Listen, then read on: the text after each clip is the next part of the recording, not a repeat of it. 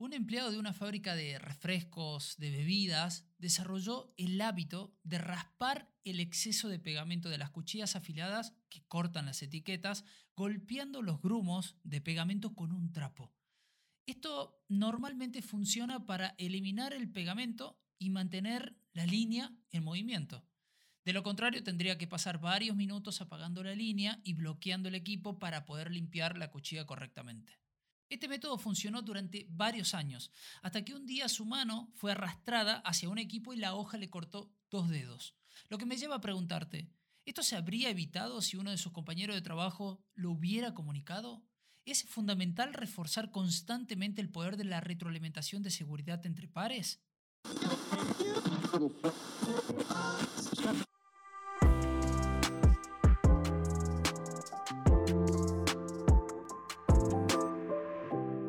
A todos, soy Sergio, tu anfitrión, y esto es ErgoHop, comprender el trabajo para transformarlo. Bienvenido al momento de aprendizaje, un espacio para conversar brevemente y de forma concisa sobre un tema o problema de seguridad específico. Es momento de aprender, reflexionar y cuestionar todas nuestras creencias limitantes.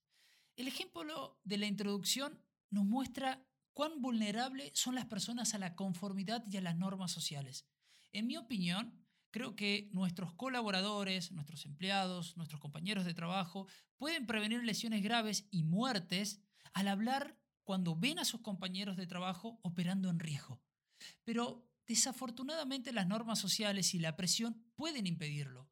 De hecho, hay un lema que dice, ocúpate de tus propios asuntos y no te ocuparás de los míos. El poder de la conformidad, de no hablar en este caso, es poderoso. De hecho, te voy a compartir una ilustración de la psicología social que demuestra esto. Hace décadas, Solomon Ash pidió a un grupo de hasta 15 estudiantes en un salón de clase que participaran en una prueba de la vista. A cada estudiante se le preguntó si una serie de líneas dibujadas tenían el mismo tamaño o no. Se les dijo que dieran su respuesta verbalmente, es decir, sí o no. En realidad, solo una persona en el aula participaba realmente en el experimento. Todos los demás estaban ayudando con el estudio. Específicamente se le pidió a todos que dieran la misma respuesta a la pregunta. ¿Son las líneas del mismo tamaño? A veces se les decía que respondieran correctamente y otras veces que respondieran incorrectamente. El científico quería saber cómo respondería la última persona, el participante real, según lo que dijeran los demás, especialmente cuando las 14 personas anteriores respondieran incorrectamente.